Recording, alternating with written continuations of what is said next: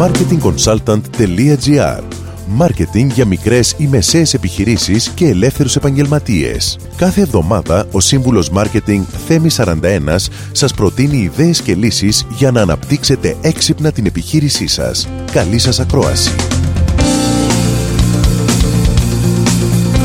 Γεια σας. Είναι σημαντικό όταν εφαρμόζουμε marketing σε μικρομεσαίες επιχειρήσεις να έχουμε κατά νου πως αυτές διαφέρουν από τις μεγάλες επιχειρήσεις και τις πολυεθνικές. Γι' αυτό και η προσέγγιση πρέπει να είναι διαφορετική και να προσαρμόζεται στις ανάγκες και στις δυνατότητες κάθε επιχείρησης. Μόνο έτσι θα είναι αποτελεσματική και θα γίνει αποδεκτή από τον επιχειρηματία. Η κυριότερη διαφορά μεταξύ μεγάλης και μικρής επιχείρησης είναι πως δεν υπάρχουν μεγάλα ταμιακά διαθέσιμα που θα μπορέσουν να χρηματοδοτήσουν από την πλευρά τους μεγάλες ενέργειες marketing. Οι μικρομεσαίες επιχειρήσεις συνήθως συντηρούνται από το μηνιαίο τζίρο και από αυτόν προσπαθούν να καλύψουν τα χρήματα της αρχικής επένδυσης.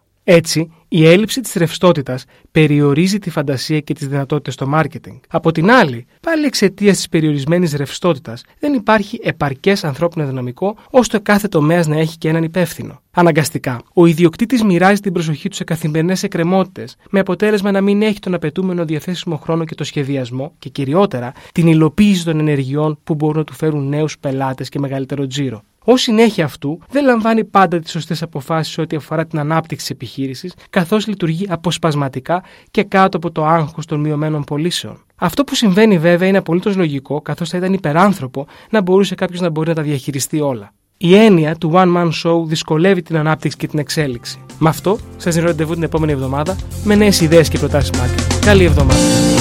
Μόλις ακούσατε τις ιδέες και τις λύσεις που προτείνει ο Σύμβουλος Μάρκετινγκ Θέμη 41 για την έξυπνη ανάπτυξη της επιχείρησής σας. Ραντεβού με νέες προτάσεις την άλλη εβδομάδα.